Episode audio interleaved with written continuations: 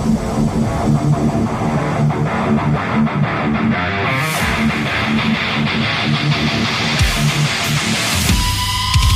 everybody, it's Ken Pooch Van Druten, and that is This is Chris Rabold. I feel like it's been a long time since I've said that to you. I This is know it has been a long time. We've uh, we've just run into a lot of busy stuff. You know, um, life gets busy even uh, when we don't really have jobs. Even when it's a bullshit life. uh, episode 38 this one is um yeah it's been a couple weeks you know um i know that for me it's been crazy like i've been doing um mixing a bunch of projects so uh that's been good um, oh, yeah. We hadn't talked about that in a while. You had the, yeah, yeah, yeah. We literally haven't spoken in a while. I know. Um, but uh, been keeping me busy, you know. Um, That's good. So yeah, it's good and keeping my chops up and um, you know, I've been doing a lot of stuff with Waves. There's a, a couple of new plugins that are coming that I've written some presets for, and um, so that's exciting. Waves is going to release some new things, uh, and New Yeah. plugins or just new? New plugins. There's a couple of new plugins coming that I just wrote some presets for that are going to get released here in the next week, I think. Oh, cool. So yeah, Right on. um, should be fun. Um, and yeah, so I've been busy and you've been busy. You, Yeah. uh, you've been doing a lot of, you were mixing a bunch of projects and doing stuff as well, right? Yeah, I guess not that I look back on it too, I was talking to somebody the other day and they're like, Where are you? And I was like, Well, I'm in Texas at this church. And they're like, What? Okay. And then I said, Well, what something last week? And I was like, Well, yeah, I had to go do that this event up in Pittsburgh and da da da da. da. And they're like, Yeah, you're working. And I was like, Well, I'm not, but I guess I am a little with respect to, you know, Yeah. whatever. I mean, it's you know, you're taking whatever you can, you know, you can get to go do those things. Pittsburgh, you did uh, what a Biden rally or something. Yeah, I did a thing with Lady Gaga there. It was simple. It was just her and piano. It was great. It was Oh, on SD, SD5 with Waves. I mean, it was super simple. She sounded amazing. You know, it was Cool. freezing cold outside. It's 35 degrees outside. Yeah. So um, all day long. Um, but And you uh, said it was uh, Leo or Lyon or something. it was Leo. Um, and it sounded great. And I could only hear one side of the PA. Yeah. You know, it was super. It was a, it's so weird, man. It's like, you know, we're doing these gigs now, and it's, that's the first like drive in gig I've done. And um, I was getting ready to say hopefully last, but uh, no, I hope I do a million more of them if they pay money. But Whatever. Um, if they pay money, then we'll do it it. was yeah but it was weird it was like this super spread out parking lot uh anyway i was off to one side but man it sounded great i put two two filters on it uh, during tuning and man it That's sounded awesome. amazing it sounded amazing. So people, I haven't done a drive-in thing. So people are in their cars, or they're getting out of their car. no it, it was weird okay so yeah good question good question so they're in their cars but they're welcome to get out of their cars at least at this particular event so I, my mix was going it went everywhere it went to um it went to whoever the production company was someone out of iowa and it it went to them for streaming. So it went to all the news sources to his website to blah blah blah blah blah blah blah went everywhere. And um and then there was an fm broadcast that went to the cars if people want to listen to their car. And then there was the normal mix that you know i just there was all the same mix but um but yeah those were all the different places that it went. So it was it's weird So they were doing an FM broadcast of it, so people could tune in to ninety-eight point five and listen Exactly. to stuff. Yeah, okay, exactly Cool. interesting. Exactly. Um, cool. Uh, because I was like, okay, so people are in their cars and you're mixing a lot. I know. it's reflecting off of windows of cars. off of right the whole thing is just so weird i mean it's is just so so so weird yeah, but, but- it's what it is. I mean, as long as people are willing to, you know, do shows, then uh, know, yeah do it. But um, and it was Yeah. cool being there too seeing like the crew this particular crew i can't remember the name of the company they're awesome dudes um well, I know like Blackhawk Audio had the audio, but the overall production company, they had um they had been out like they'd kind of been on tour for two weeks doing rallies Oh, right. and stuff like that. And I was like, man, good on you guys, you know, for Yeah. getting out there. And they were like, God, we're so grateful for it, you know. yeah, Um, I mean, I think there's a fair amount of that kind of work happening, you know, between churches and and kind of corporate stuff. Um, Mhm. There's there's you know, there's some of that happening at least. So um, that's that's kind of good news. I mean, you know, we'll we'll see what happens after the first of the year, and hopefully we get some more of those and yeah people are more willing to come out but you know we're in this weird second wave or third wave or whatever it is right now right um, so i'm sure that'll shut us down there's a bunch of states right now that are yeah for sure for a couple of weeks at least for sure um so anyway yeah it's a it's a um it's an interesting time did you read that uh billboard um uh, Billboard magazine ran a whole kind of article that was really long. It was like 20 minute read um, about the live event industry. Like finally they wrote something. No, no. Um, really, really interesting, but really, um, I don't know. It was kind of a bummer. I really? read it and I, and, and it's all true facts. And that's why it was a bummer. I was like reading it and just kind of going, ah, yep, that's true. That's true. That's true. Mm-hmm. Um, but, um, yeah, it's pretty interesting how in the article they're talking about what a lot of us have done to pivot to you know to try to you know make a living and they were interviewing a, a front of house guy that's like you know literally like chopping up chickens at a chicken place sure know, at, for 17 bucks an hour. Yeah. Um, and we, uh, you know, we talk about that here all the time. It's like, do whatever you got to do, man. Keep moving, you know, yeah. get, pay, pay your bills for your family and, and then, you know, come back. So, yeah. Um, you know, that's, uh, that's what we're trying to do and fill it in. You know, I'm trying to do as many mix gigs as I can get and, um, keep going. Yeah. Yeah. Um, totally. What do you want to talk about? This I uh, want episode to, 38. Yeah, let's like keep it. I want to make it fun and make it simple, and let's talk about everybody's favorite input. Let's go back to the kick drum. Input number one. Input number one. You know, we've gone down. We started this thing, and we went here, and we went there, and went there, and then we talked business, and then we've talked COVID, and now we've done this. And I was like, I was thinking to myself, I was like, man, let's just talk about like the most basic mixing element thing that is so nuanced as well when you get to that input, input number one. You know what I mean? So I think we can I get think something out of this. It's funny. Uh, input number one, uh, kick drums. To me, it's weird. Kick drums to me are the most ignored drum by a drummer as far as yes. tuning and how they sound. Yep. Like to me, they'll spend hours like tuning toms and snare drum and all that kind of stuff and just ignore mm-hmm. like uh, what a kick drum should sound like. And when you finally get an amazing sounding kick drum, one that you don't have to put a bunch of crap on and EQ the crap out of and, you know, mm-hmm. decide to use weird microphones and all kinds of stuff. It's like it's like thank God thank you. I've got right. amazing sounding kick drum, you know. Um, and really, I got to tell you, probably in my 30 year career, there's been like five. Yeah, in 30 years where I've been like almost no EQ, and you almost feel like something's wrong. Yeah. When you're not doing when you're not doing much, you're like, well, this can't be right. You know? yeah, because that's funny, right? Do you find yourself I find myself doing the most extreme EQ on kick drums, right? Mm-hmm. Um depending on the drum. Yeah. But um, I, I, you um, know, I think we both we get where that comes from. If you're not in a great listening environment, like yeah. if you're on a riser, elevated on a stage in a concrete cave, when you kick that thing, it sounds like nothing. Yeah. Like you don't hear tone, you don't hear note, you definitely don't perceive low end. You really have to be in the right place with a kick drum, a bass drum to really hear what it's doing. You know, so it is easy to just and the flip side of that too is for engineers, live live engineers, if we know we have 800 subs in front of us, we can take that nothing kick sound and at right. least make it experientially just dominant. So yeah. it's kind of like everyone's slacking because we know it can at least work out, but it might not be the best thing to do, you know? Yeah.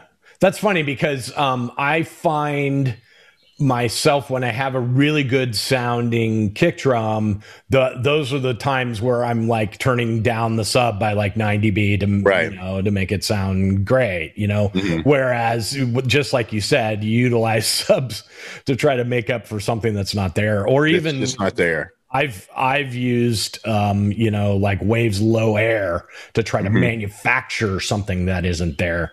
Um, you know, and it's unfortunate. I you know I, I shout out to all those drummers out there. Like focus on the kick drum, man. Get that sounding great. Mm-hmm. Um, you know, the best sounding kick drum I ever heard was uh, Abe Laboriel Jr. had a a kick drum by this company called GMS, and it was an unbelievable sounding kick drum. I was just like so you stood in front of it and you went, that acoustically is what a kick drum is supposed to sound like, you know? Yeah. Um, and like literally no EQ, you put, uh, you know, one microphone on it and it was amazing. Um, so it's what's funny. your is your typical go-to yeah. uh, microphone for kick drum a 91? I mean, that's like what everybody uses. Yeah. I mean, for the for the live thing, if we've got two mics, it's always a, a 91. Um, these days I like the beta 91A um, the one that you know it's been through several versions. I, I've carried my own SM91 yeah. A for years until just like a year or two ago, I finally just gave in and said, "Okay, fine, we don't have to use it." Uh, That's funny because I gave in too, but I know it's not as good for me. I, anyway. I don't it's like not. the beta as as much as the original. 91. The second, the first beta that came out was just like an 800 hertz machine. Like yeah. the thing was wrong in every way. Why would you want that? It was so yes. wrong. I yeah. Know. Then they've improved it since. They and totally the new, have. The new one is. I'm not best. saying it's horrible. I'm not saying it's horrible. No, I'm just saying you're right. It's like if you're a new engineer and you haven't heard the old school 91, the one that has the small, you know, three pin pain in the ass connector, pain in the ass connector in it with a transformer on the other end of it. Yeah. Um, that particular microphone, the old school 91, if you compared that to a to a beta 91, you'd be like, whoa, yeah, know, this is a way superior microphone. But yeah um it, i i've gave in too because it's like the design of the new 90 the beta is just easier. You know, you plug an XLR into it, and it's not horrible. It's like it's it's good. It is. It's just that you you look back on the old one, and you know, you know, just like we look back on the on analog consoles and go, oh yeah, right, consoles are yeah, good too. But totally. We can so still I'll, get a great result though. Absolutely. Yep. So I'll do that. I'll do the I'll do a beta 91 A is the first one, and then I'll use um whatever I'm into at the at the time for the second mic. You know, I know. I think you and I both these days are kind of into the V kick, yep. the sE Electronics. That that tends to be the one, but it's usually paired with one. Now, I'll tell you something about me that's uh, interesting. More times than not, I don't blend. I just pick when it comes to kick drums. Now, snare drums, unless it's the most wonderfully tuned snare drum in the world, you know, with like snare top and bottom, I might use two or three mics on it. But if it's really wonderfully done, you don't need that snare bottom. But that's a, another thing that for some reason gets thrown out the window live is proper snare tuning. But um, with uh, with with kick drums though, oftentimes it's like I don't know why it's it's like I can get it to work. I can find the blend and then you know I'll find that blend and then I'll I'll bust that blend and then work on that blend more EQ wise. But sometimes I will just convince myself that there's something phase wise I just can't get to lock, and I like you know what I know there are no phase anomalies if I just use one. So a lot of times I will default to just one, but yeah, I'm pretty I'm pretty generic in the in the sense of uh, of what I use. One thing I want to say real quick though, which you mentioned, uh, talked about using LoAir or something to to fabricate low end. It's astonishing how many and this just goes back to your first point how many kick drums that get used live if we took those into a studio it would literally be like when are you going to quit fucking around that is unusable and it is just this pock pock. There's no low end coming out of it, none. Yeah. You know, um, I had to do a.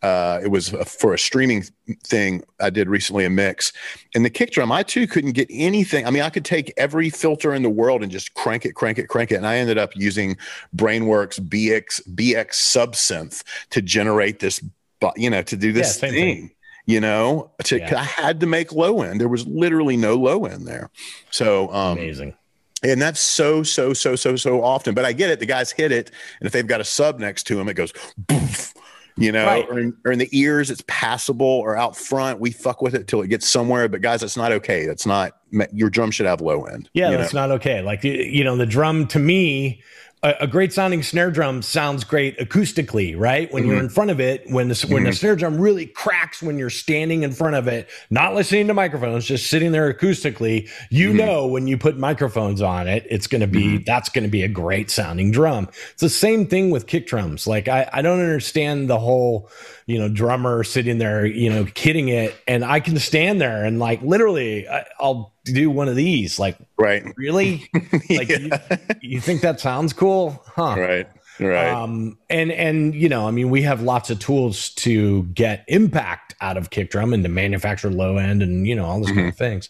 Um, but um, man, it's so much better when you don't have to induce. You know, I've had kick drums where I'm like literally six to nine dB boost of 60 hertz. Oh, easy. Like 12 dB cut of 400. Oh, easy. And 2K boost of like four, you know, 4 dB of 2K, and then, you know, whatever, and another, some other click, you know, 4K yeah. or 3K, something another, else. you know, 40B. And that's just extreme EQ. And the amount of phase that you're inducing by mm-hmm. using that extreme amount of EQ could all be solved by someone having a, a great sounding drum. Yeah, I forgot what I did recently during COVID, and there was a bunch of different sources, and I was like, "Oh, don't care." Tw- plus twelve on the bottom.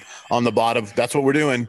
You know, yeah. Because I, I, mean, you know, any- we we talk about here that it's like you do whatever you have to do, right? Like, yeah. I don't look at that and go, "Oh no, I can't do that." I look at that mm-hmm. and go, "Okay, does it sound good or not?" Mm-hmm. But I'm just saying, in the big scope of things, it's like you know, the amount of phase that you're inducing in your mix is retarded by doing that much. Right. Um. So. Right yeah. What about you? Do you ever use um?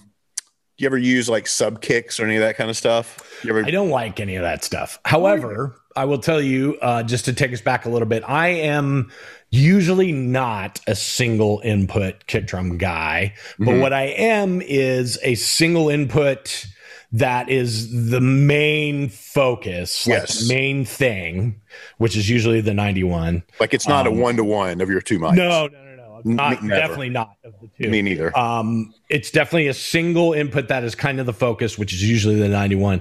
And then, like we talked about, the V kick, or I like the M82, mm-hmm. um, old school M88. Um, but I take all of those microphones, believe it or not, and low pass them way down and use the mic that is in the hole of the kick drum to be mostly sub information. Mm, um, and sometimes, depending on what's happening, I'll take take the 91 and high pass it so that there's kind of a crossover point there between mm-hmm. the two microphones um, because I find that um, the having one microphone, especially the microphone that's in the whole of the kick drum, be kind of the focus of the air movement mm-hmm. um, translates better into what's happening in subs mm-hmm. um, for me than an, a boundary microphone that's on the bottom of the kick drum and mm-hmm. capturing, you know, it's a capsule that's pointed like right at the beater um, mm-hmm. and oftentimes doesn't have the whole resonance of the kick drum. So I find that if I use the microphone that's out, uh, you know, in the hole of the kick drum and it's further away from the beater, um, still pointed at the beater, but capturing all the resonance of the kick drum. Right. Um, and low passed down is is a better often is a better sounding sub information for me.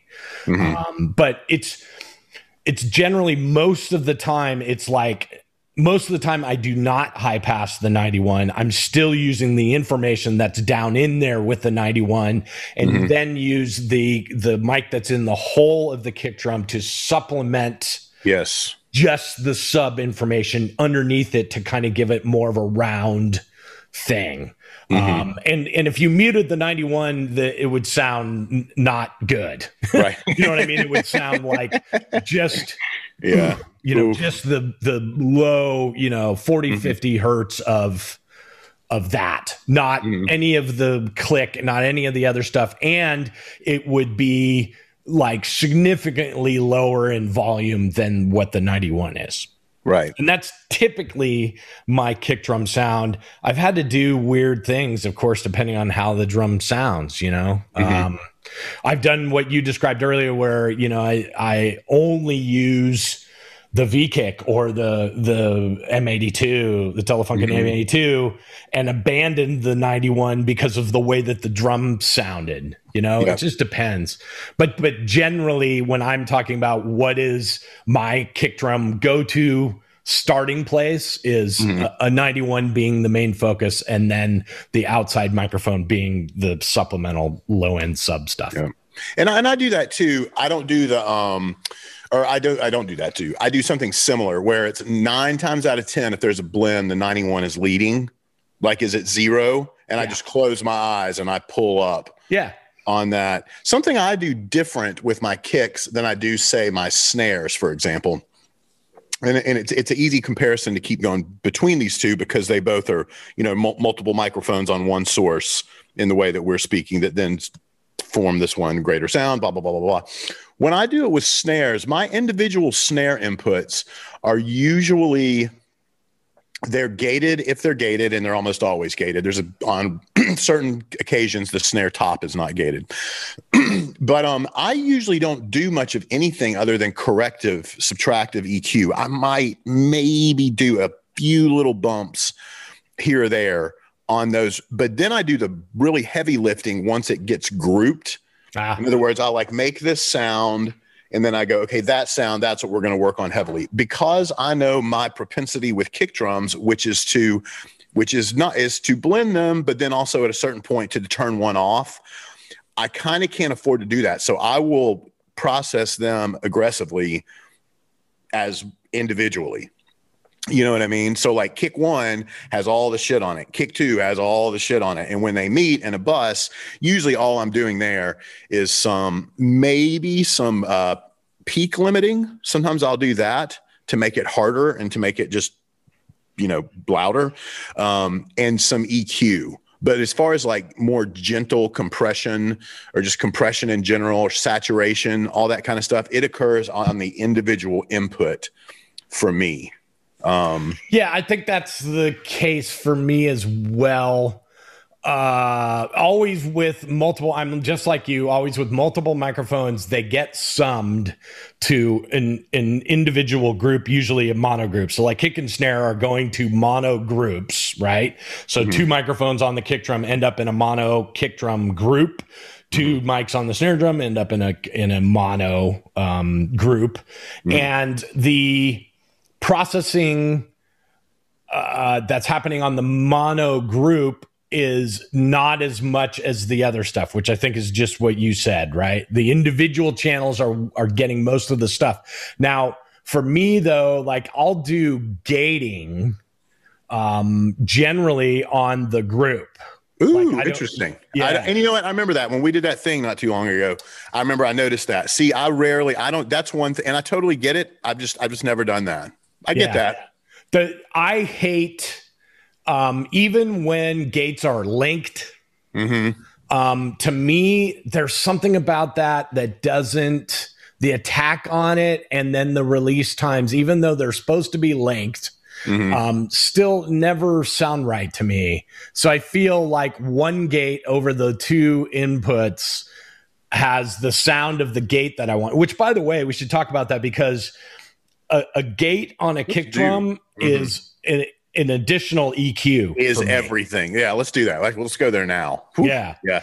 Because, like, you know, um, the gate with its attack all the way down has this click noise mm-hmm. that we want. I want that sound from a kick drum. I want it to have this 2K click sound that mm-hmm. or 1k even that comes from the actual opening of the threshold of the gate mm-hmm. um, without that it's not as cool right Yep. And it's funny, this goes back to every gate ever made, and they all have their different sound. That's right. You know what I mean? Every gate going back to whatever. Like I was a big Drawmer guy. Those, sure. those were the ones, right? The way the Drawmer opened had its own, and it's a it's a pop which I love that in your mind, even though it's been months, that you went from two to no one. Because you're right, it's that it's a it's yep. it's a it's a pop. Yeah. Yep. Um, and they they all sound different. And on most all gates, I will default to fastest attack. Yeah. On a very few, I'll kick them back just a hair. And I got to be honest with you. In Digico, I have started kicking only on snares. I mean, excuse me, only on kicks. Their default, I believe, is like 0.5. Yeah. Uh, and I think that's like microseconds. I don't think Yeah. it's 0.5 milliseconds. I can't remember what it is. Um, and I've started going to the next one, which is 0.121. Huh. I just have. I've just And what is decided. it- like, What It- does it- it, do for you? it it has less there's something about the digico soft pop on a errant didn't mean to open one that is Oh, just the yeah, most amateur sounding thing in the world i hate it when Yeah. i hear it in the pa when i hear that like th- where a, a kick gate almost it did open but not full i, I just think it's the worst I And, totally know um, what you're talking about. Yeah. and and some and I hear it on the sound as a whole. So I've just started pulling it back. Just on the it doesn't bother me on any anywhere else. It's only on the kicks. But kicks also have to me, I think they have the fastest and most pronounced transient that's Oh, yeah. combined with that pop. And I think that's why it makes me um makes me do that. Now, okay, here's another great question. Do you have do you find yourself more times than not getting similar values on hold and release? Or is it just kind of if you have to think, then probably not. I, I have these like th- places I'll go. You know, the old school, old school, old school way to do it was just like fast, fast, fast, fast, fast, fast attack, fast hold, fast release, and it's just this because again, it works in live sound. sure. But were you, You know, it's it's funny. Like early on in my career, I was that guy, and maybe it Uh-huh. was because of the gates that I had. You know, I, I just want to say that it was funny because all, you you mentioned that all gates have their own kind of tone, and Mm-hmm. even within Drawmer back in the day, they had one that was like four gates in a Oh, single. oh, that thing was was just. Oh God, I can't wait to hear you talk about this. Right. Anyway, anyway, the, it had different. It sounded a lot different than the well, the one that had two. I I disliked it so much. The way it sounded, that that's why I started using BSS quad gates yes. because uh oh big hug I know, big hug. Well, I would literally, you know, you would look at the spec of like doing a club gig or whatever, Yes. and you would say, "Oh, it has Drawmer gates." Oh, cool, I'm good.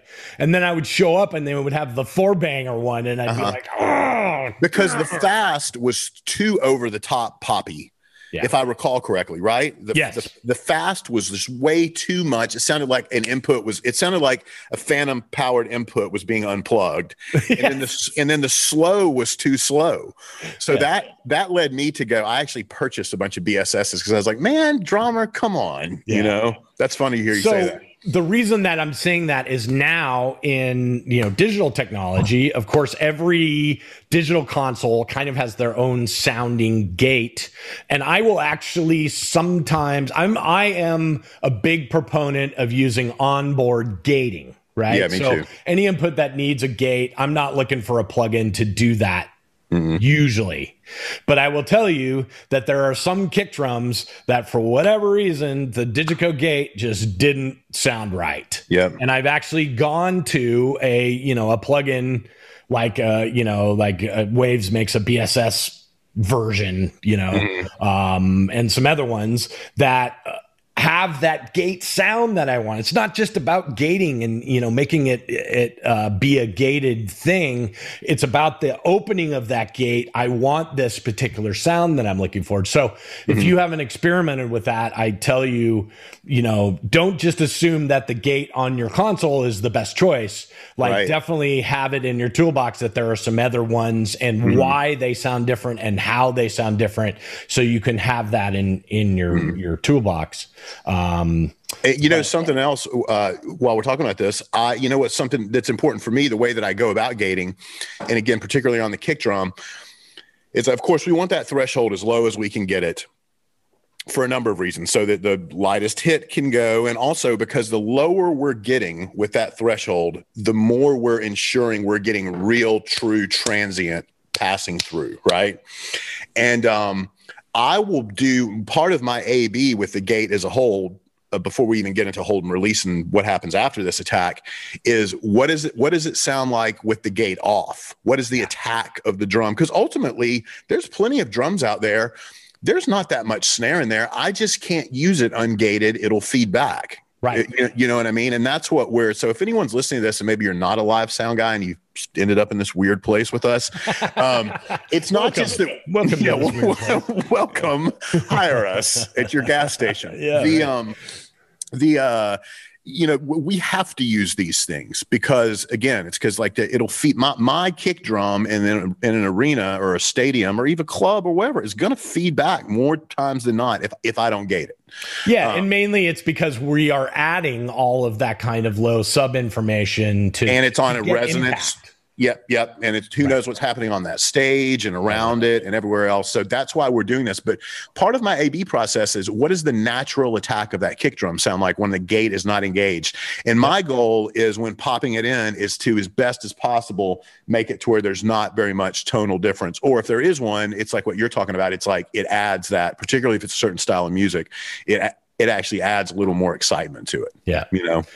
I used to be, um, you know, we were talking earlier about hold and release, um, and I used to be that guy that was like, turn, you know, real short hold times, real short release times, where like if you soloed the kick drum up, it would be a thuck, you know, pretty Right. much like not, Mhm. um, not a whole tone, and I utilized it within the whole mix of everything. So like you know, snare drum would have a, a little bit, uh, gating would be loose and you'd hear a little bit of the kick drum in it, and the overheads would have some kick drum in it. So soloing up the kick drum would be like really, you know, quick thack, but in the scope of the everything, um, you, you didn't notice that it was that. That's how I used to do it. Um, I'm way more that guy with longer hold times and release times now. Um, basically, uh depending it's not like I change it per song, but mm-hmm. whatever the song is that has the tempo that's kind of the fastest, I'm mm-hmm. adjusting hold and release times to right up to where the snare drum is. Yeah. Do you Yeah. know what I mean? So like the kick drum has this boom section and then there's snare drum boom mm-hmm. pack. And I want the gate to close right before the snare drum. Yes. Um, and so I'll spend a bunch of time like messing with that kick drum gate to find that. And then um as we get into rehearsals or whatever, and there all of a sudden there's this really fast song, I'll start to notice that there's now there's some kick drum in, or uh, sorry, there's some snare drum in the kick drum microphone, and I'll tighten up those release times just a little bit to try to eliminate that. Um, that's that's kind of my thought process. What's yours on hold and release? for for sure I, I guess i think of it two different ways. I'm thinking of it what you mentioned how much snares coming through there. Um, and it's always going to be the snare. You know that's the that's the loud thing that's going to be coming through there. So i definitely want to miss it. Or if if or if i'm not going to miss it because everything's super fast tempo like i kind of get to a point where i embrace it but i want to embrace it consistently Me too. Me too. I mean, there's there's a point where the song is so fast that you're like you can't. You know, Yep. you lose the whole tone of the kick drum by trying to you know get the hold and release up to Mhm. where the snare drum is. Mhm. But generally, that's that's what I'm saying. I do. something that I noticed a long time ago that I'm always aware of is I did because I too at first was like, and this was just from like glancing at other people's whatever intelligates and going everything's set on fast. I guess I'm supposed to do that, you know, and uh, What were and, those uh, Aphex? There was the Aphex. Uh, Oh, the gates 612s every and the- club had. Those were the worst gates on the planet. six twelves and the six twenty twos. Those were their like pro models, um, which I did, which I did like. Only the fact that it had expansion options on it. Uh, yeah. you know, because Yeah. Drawmer didn't. Drawmer was just on That's or off. true. But um, but one Yeah. thing I noticed, this was more later in like, so this is probably 15 years ago when we're starting to get into dig- digital desk, and also because at that point in time we have like very accurate statistical readouts as far as what the times are. But I noticed if I'd open up a drum, if I'd open up a kick drum and let it like let's just say either it was the resultant time between the hold and the release or the hold was like next to nothing and i was really just working off the release. That's a whole other conversation how to work hold and release. But somewhere around 300 milliseconds i felt like i'd always get more low end. And there might be some in my mind the, the logic because i've found it time and time and time again the logic to it, the science to it, has something to do with the length uh, is of the wavelength of this these low frequency sources that you know that we are literally chopping off part of the wave when we're yeah. chopping them too short. You're not getting that's part of the reason you're not getting all the low end. You haven't allowed the the wave to develop fully. So anyway it's something of mine where I, it's shocking how many times you know i'll close my eyes and hold it and be like okay not only is the snare in an okay place but i swear i just got more low end and it's somewhere around that 300 i also have this thing with 300 where you know how if you get a kick that has a lot of times it's it almost has like a rebound sound to it. It's like boo, a lot of times i will lengthen my compression hold uh, or release rather longer than I usually would on a drum input because I'm trying to suppress that. So I'm trying yeah. to make a transient pass and then that rebound wave, I want to keep it down. Right. So anyway, so but not, it doesn't release quickly. It goes compression and then yeah. Yep. So any other bullshit that's hanging out in there or resonance from a sub or something kind of hangs out before yes. it can can come up. But that's kind of where I go with gating. Is I, on the on the on the kicks rather. I kind of try to give it as much as I can, and also as much as we talk about nowadays that like whether it's a broadcast mix or just a board mix or something or something, or something. those little quick pips, they don't th- those don't sound good when played no. back in real life. You no, know, it's true. It's true. Um, um, you know, we, you got into compression a little bit, and you know, we should say that you know I use compression on kick drums for the most part. Um, it really depends. I if there is a drummer that's very dynamic where he goes from being really digging into stuff to barely hitting the kick drum I kind of fix that because it really doesn't work in live mm-hmm. sound. Like no. I'll use a compressor to try to rein that dude in. I don't mm-hmm. want to get rid of his dynamics, his or hers dynamics. I want I want dynamics, but I, but the extreme dynamics don't translate very well in a kick drum. In, in no, they literally push. They, yes. they push the whole audience and pull and yes. It's, a, it, it, it's like a something's wrong sound. Yeah, yeah, that's exactly right. So, mm-hmm. um, compression is is also a big tool for me in regards to kick drum, but the settings on a compressor are exactly opposite in regards to attack um, than what a gate is. I want on the attack of a gate, I want that click. I want it to, you know, to open up as quickly as possible. Whereas mm-hmm. the attack of a compressor, I want, I don't want to clip the transient. I want the transient to come through and then compression to happen. So for me, attack is not all the way up on the compressor part of it, it's mm-hmm. like even at like 50%. Like I want transient and then some compression to happen. Mm-hmm. Um, so uh, just so you guys know, those are kind of opposite settings when you're talking about attack on gating versus compression, right? Definitely. Definitely. Yeah. And that's a tough one too. Like what you're talking about. If you've got a guy or gal who's dynamic with their foot, man, that is a pain in the ass because there's like it's tough it's tough. Well, there's dynamic with purpose, and then there's just you're emoting through that instrument. Like, yes. don't show us all how excited you just got because musically you just took the whole piece and started like shoving it up against the wall. Yeah, that's exactly you know, right. and and I'm with you. I want like I want to use if I'm going to use compression on a kick drum or, or any element, I would hope you know you're either using it creatively or you're using it constructively. Um, using it to yeah to like fix something or you using it artistically. Yeah. Yeah and yeah, the yeah, artistic yeah. way is to really let it go. But then right. when you're talking about in that situation you're like well i want to let the transient go but not too much because the guy's out of control. Right. so you end up with this. I've started doing more. I for the longest time i didn't do anything. Sorry. Uh kick drums are just like saturation and that was usually like it that was all that was all i'd really do um, and now I've gotten to this thing like my new sort of my new chain is this is I go, I'll do something saturation-y if I have it, if I have it available to me, or, or if I think I need it. If it's a great drum, I don't need shit. But if I think it's going to help, um, I'll do something on the saturation end. And we we can talk about what that is. But since we're on the front end of the of the kick drum, so like the way I yeah, the way I think of it is this is like that I think of it as it, it's like a recording path. Yeah. So the first that so the place that where that I'm going to saturate first is going to be at the very very very very very beginning.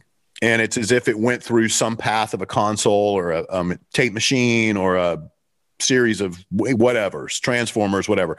So that usually goes first.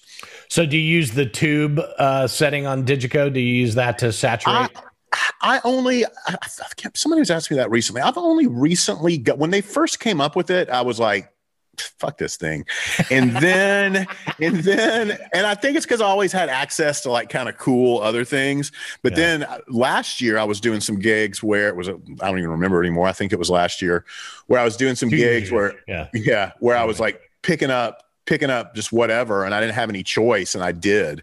And I, so I started embracing more of the Digico stuff. And I know that I like, I think it's like 13 and seven on the drive and the, yeah.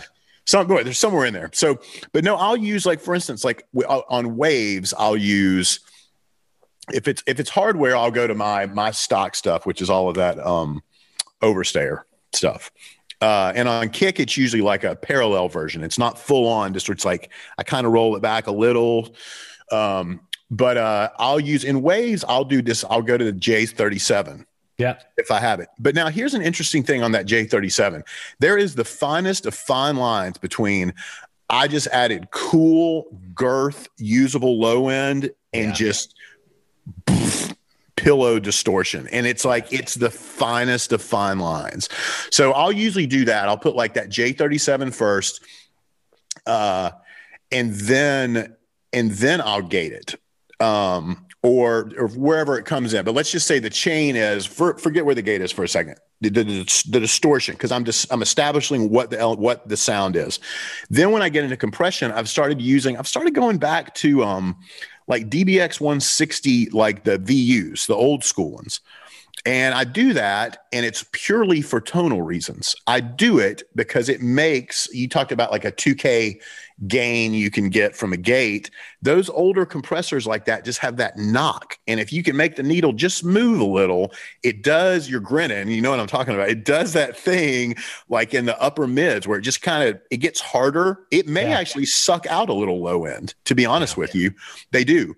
And um so I'll do that, and that lets a little transient pass, and then I'll like take it into, and then now here I've gone from the guy that didn't do any compression on my kick drum to then I'll take it into if it goes into some sort of like SSL type channel, whether it's waves or Brainworx or ua or or whatever and i will incorporate on there their slow attack which is slow as shit. It's 30 milliseconds. Yeah, you know, it's like a it's like a bus compressor.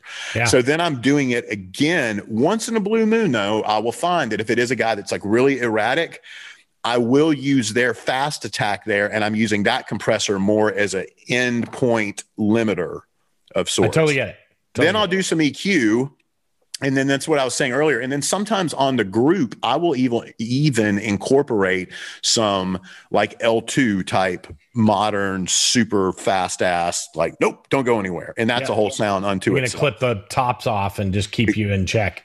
Right. Um yeah, Sorry, it's, it's a long, long-winded I, answer. No, no, no, no, it's fine. I I I have a theory behind why we do that. And the theory is that um with old school analog consoles, they're usually VU meters, not peak meters, and we didn't ever have true um, uh, a visual representation of what peak was when we right. were younger. Mm-hmm. Um, and so what that meant was is that a lot of times we would take analog mic pre's and turn them up to where a VU meter kind of looks right, like at minus, you know, 10 or whatever, minus 20 yeah. for a transient thing. Um, and just making sure that the red light, the red clip light isn't, yeah. you know, turning on. Um, and really what that was doing was inserting a bunch of harmonic distortion mm-hmm. because the actual peak of what that transient was was like totally blowing up the mic pre. We right. just didn't know it. We didn't have the tools. And so mm-hmm the sound of a kick drum or a snare drum has a fair what we think is a great sounding kick drum and a snare drum has a real fair amount of harmonic distortion in it. Mm-hmm. And um, the front end of most of these consoles these days, these uh, digital consoles, are don't have any of that. So mm-hmm. you and I are trying to manufacture that sound that you know the typical sound and this was true of records too. It's not just about live sound. You know back then when they were making records on a uh, a neve 8078 for instance you know it was all vu meter and there wasn't really a peak light. And that was the tone of that mic pre was this insertion of harmonic distortion. So, mm-hmm. um, you know, we choose some things to try to manufacture that. Um, and I find, um, for me, there's a bunch of different ways. You know, J37 is one way. The tube uh, on a Digico thing is not as cool on a transient thing. Like I like the tube thing on guitars mm-hmm. um, and some other stuff. Uh, but as far as transient goes, the tube thing in, a, in the Digico is not my generally not my go to. But J37 or Saphira. Mm-hmm. Um, by Waves is a is a newer kind of distortion, harmonic distortion plugin, uh, or the Scheps Omni channel has. Uh, uh, that's a good one. Has great harmonic distortion in the mic pre side of it um, mm-hmm. that you can decide whether it's odd or even harmonics and how much of it. Um, mm-hmm. So uh, it's just interesting that we've kind of come full circle. It's like, you know, there are, it's more than just the microphone choice on a kick drum, right? We, we both like the 91, but we are using other tools to get the sound of a kick drum, even when that kick drum sounds amazing. Mm-hmm. Like even when Abe Laboriel Jr.'s kick drum sounded amazing, I was still putting some harmonic distortion in the front part of it to get that tone. I wasn't doing as much EQ, but I was still using a gate to get that click of the opening um, and still using a little bit of compression to you know knock the very top of it off so that it was you know more dynamic mm-hmm. range of it was more kind of in check. Um, so those are all tools to get that ultimate kick drum sound. You know, um, mm-hmm. I find that a digital so like if you have uh, an M32 mm-hmm. or uh, you know whatever some uh, lower end desk. Mm-hmm and you're trying to get that ultimate kick drum sound, I think those are the things that you need to think about because the a digital desk that doesn't have any harmonic distortion and some pretty bad digital EQ, mm-hmm. the reason you're not getting that ultimate kick drum sound is because of all those reasons we just talked about, right? Exactly. And if I'm in that situation and or I just don't have all the tools, I just accept I'm not going to get there. Kind of. Yeah, I I do too, but I'm just know? saying you, you can use, use your utilize the knowledge that you now have that those are the reasons that a kick drum oh, sounds right. great right? Totally. and and if you only have lesser tools then still have the knowledge that that's how i get there. So how what can i do? Right. Whatever that is. You like you know be like okay well if i can figure out a way to get a plugin on this channel i know i'm going to improve it. Um you know it it is um transient information going through lower end desks that don't have harmonic distortion and bad EQ choices are the reason that those transient things don't sound that great. Mm-hmm. I just want I want to point that out that they're the reason that a kick drum the reason that my kick drum sounds the way that it is is not because I just plugged a 91 into a Digico and turned oh, it no. up. No, that can be equally as blame. Really. Totally. Yeah, yeah. It, it is. There is a lot more thought process into mm-hmm. a stupid kick drum. right. Well, it's funny. You think about everything we just said. Like, there's the discussion of if I've got a guy that's all over the place. Yeah. And then we're like, yeah, that's a thing. Then we like literally numerically have to rein him in. Yet every other thing we have mentioned is, well, I use this thing, but I use it because it does this thing. You yes. know what I mean? Like I use this compressor to make the mid range pop and then I do yeah. this here to do that. You know what I mean? So it's like, yeah, you're right. It's like have that. It's just that knowledge base in your head of what these tools do and why and why I'm using them, why I reach for it when I reach for it. You know what I mean? And then the other thing that I think that we should talk about as we we're coming down to the end here, we got like 10 more minutes or so, but um, mm-hmm. the uh, symphony for kick drum problem. Yeah.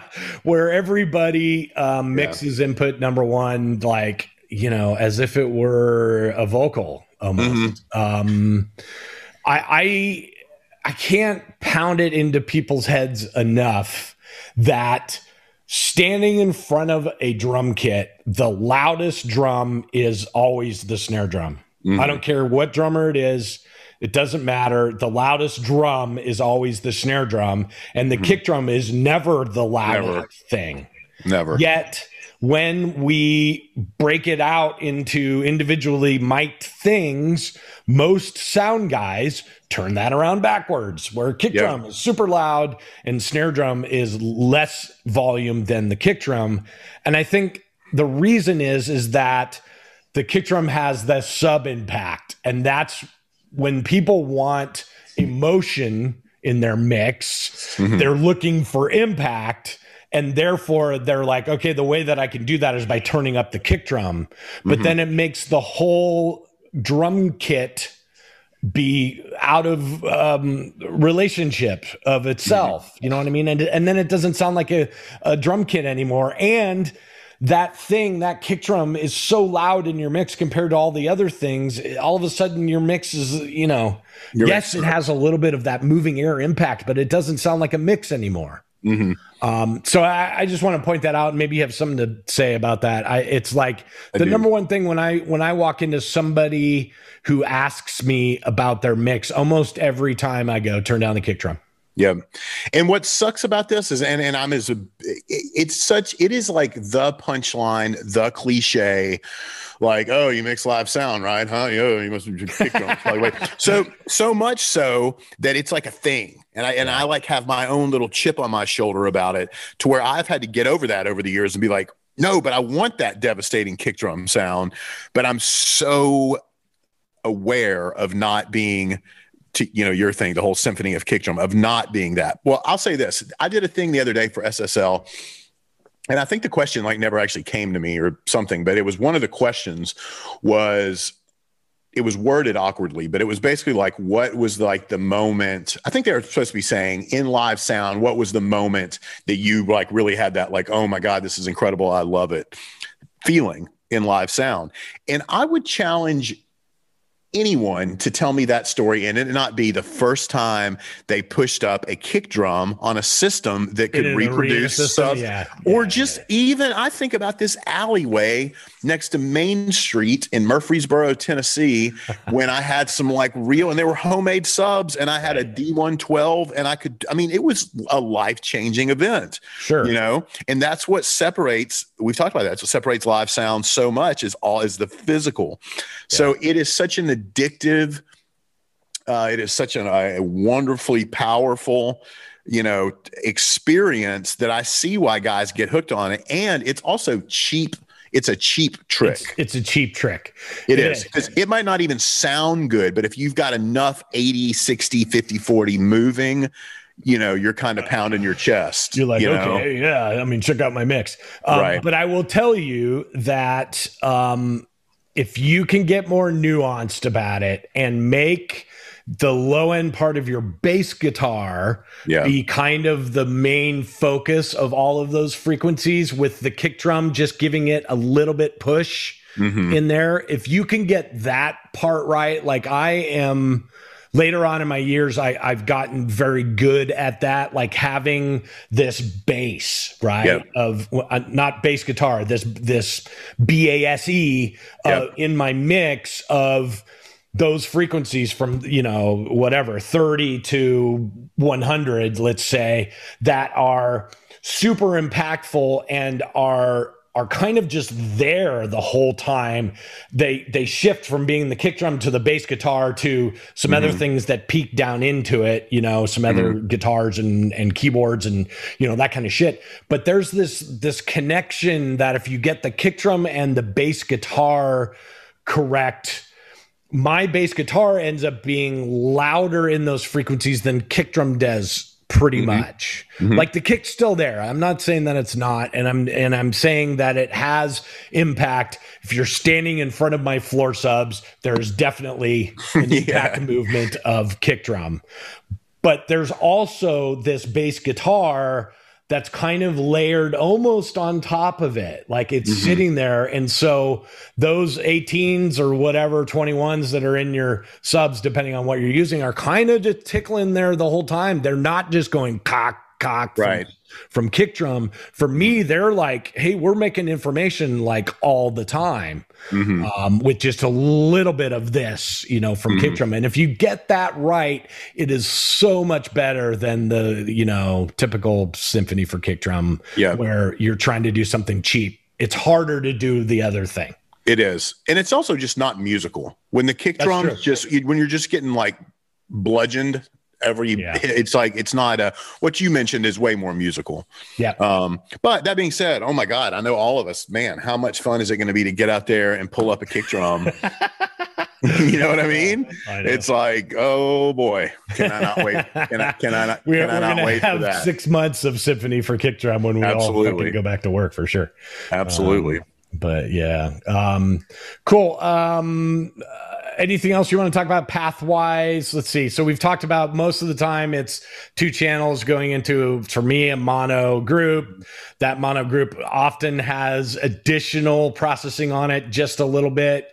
It's not where I'm doing some major EQ, but I am also um once I set a kick drum, if there needs to be changes from song to song, I go to the group. I don't go to the individual channels. Same. Um, Same. And then also, if there's a day where I feel like the kick drum isn't as cool that day or uh, something's weird is happening in the kick drum, I almost always leave the channels alone and head for the the the group to Mhm. try to you know maybe that day didn't feel like it had enough click or whatever Yeah. um, that's that's kind of my path um, and then you know we've talked about this and this could be a whole other three hour conversation about what happens after that Yes. because there's actually parallel drum compression that Right. makes the actual it's not just that group then going No. to the master bus hmm it's that group going to parallel drum compression that also makes the tone of the kick drum matter Yes. as well. Yep. Um, so yeah, I mean it's it's a it's a series of events that lead to the kick drum sounding good. Um, here's a question that I get a lot and that maybe you can answer. When you are starting and getting your drum tones, are you utilizing parallel drum compression right off the bat? Yeah, yeah. God damn it. I hate this question because I do it, too. it depends. Is the depends. answer. I know I can also tell you that I go to this. It just depends. Like I will, I know where I'm going to end up literally to the numeric value of the, if I just have one parallel bus, I can tell you, you guys, usually it's somewhere at like negative. I was thinking, it's funny you mentioned this. I was thinking last night, it's usually around negative 5.9. It's so funny. I mean, I'm such It's a so funny that I you can- know all these numbers. Like I don't, like literally don't look and know numbers. Yeah. generally, I, it's just part of my. it's part of your weirdness. thing. I It's mean, part it's, of my thing. it's it's what makes us a little bit different than each other. I mm-hmm. literally, I could not tell you like where my Where it is. normal setting is on my SSL. I just know. I just. But know I what it looks guarantee like. you, with all my heart, that you end up at the same place every time. I'm sure, but I'm You just saying do. it's just Yeah. funny. I don't know the actual number. So but that's I- cool that you do because people can go, oh, okay, minus five. I'm going to try it. You try, Um, but now that's my that's that's a gain matched version. Everybody, to remember that that's Yeah. gain matched to a T. That's not just whatever.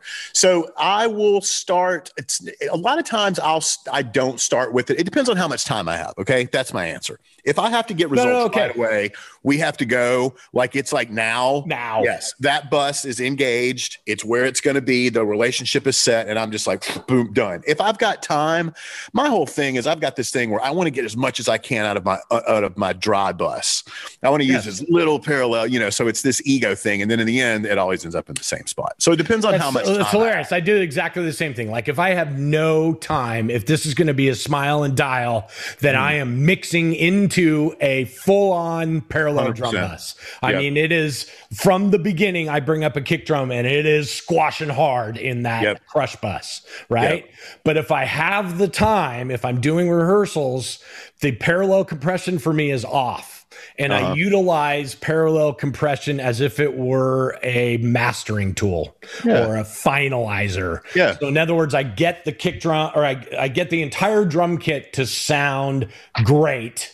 And then I say, let's put some parallel compression on it and see if it helps. Mm-hmm. Um, and that's re- and and it always does, by the way. yes, yes. Um, but um, but that's my my go to philosophy, and and guys have different opinions about that. Like, there's a lot of guys mm-hmm. that mix into it, and I, like mm-hmm. I said, I do when I'm you know throwing and going. Mm-hmm. Um, but if I've got the time, I don't. So I was curious to to know that you well, and, and I'll tell you this too, and maybe I'll hold off. Maybe we'll do. We, I'm sure we've done something on parallel compression. Maybe we do another one. Yeah, but, um, no, we have. We have. Uh, I will tell you this: if I have, if there's no parallel bus and my kick and the snare are like, you know, a good solid, basically they're even both sonically and if you look at the meters, they're both just like yep. it's just crack, crack, crack, crack, crack, crack. I know that when I add the parallel bus in, to me, the kick comes way more forward, and the attack on the kick comes way more forward. Even if on that parallel bus, I'm using some sort of side chain uh, high pass to allow the low end to pass. So a lot of times, once the parallel starts coming in, I will adjust the individual input down. I've just noticed that as a pattern, and that's actually what led me to move into the multiple uh, uh, parallel paths. Is yeah. I was like, I, I don't like my kick drum. I don't. My kick drum comes too far forward, but I love where the snare goes in this bus. Screw it, I'll just make another one. You know. So, yeah, cool whole other discussion whole other discussion um, i also want to be clear you guys you know some of you like follow us to a t and do exactly what i tell you to do but i want to be clear about this when i say i'm not using parallel compression i am still sending all of my drums to two stereo buses so mm-hmm. that my gain structure is still right it's yep. not me sending all my drums to a stereo bus no. and then in the end going oh now i'm going to add another bus Mm-hmm. Do you know what I mean? It's like yep. both I'm utilizing two stereo buses that have no compression on them mm-hmm. until the end when I'm then adding both compressors into those two stereo buses. Mm-hmm. I just want to make sure that you know that so that your gain structure ends up being right. If you were sending drums to only a stereo bus, not two stereo buses, then as soon as you brought in another second bus, everything would jump doubly pretty much. Mm-hmm. You know what mm-hmm. I mean? So um, it's just a you know two stereo buses, no no compression when I first start. Then as a finalizing mastering tool, we insert the compressors on both of those buses. So mm-hmm. does that make sense? Mm-hmm. Yep, sure does. All right. Well, I think we've come to the end of kick drum. Good. You Kick drums. What a nice topic. Yes. Input number one. Maybe just, we'll do input number three. Let's go. Let's yeah, let's do it. Let's do simple stuff, fun stuff. This is what people want to think about. Well, I know, but I mean, um, you know, there's a lot to be said. You know, kick drum isn't just a turn it up and send it to your master bus. Um, mm-hmm. uh, you know, it, it can be, if that's all, the only tool that you have and and whatever you know i've i've done it all the time when i only had a you know a, a, a lesser analog console. Um, but in order to get that nuanced killer tone that everyone wants you know these are kind of the steps that we you and i have had to take to to get there right? Yep Yep. 100%. So cool. All right. Well, thanks for tuning in, guys. Um, you know, we got more stuff coming. We were thinking about doing uh, maybe a live stream uh, where you guys could ask us some questions live and we could respond to that live. Uh, so we're we're thinking about doing that. If you're interested in that, comment below, like this comment, and uh, let us know if that's the the direction you'd like to go. And um, thanks for being patient and waiting a couple weeks for for this one, and we'll we'll try to do one next week. Um, it just depends on you know how work's going and if we've got time, and we'll try to do them every week if we can. Um, so thanks for tuning in, and we sure do appreciate you. See you soon. See you, everybody.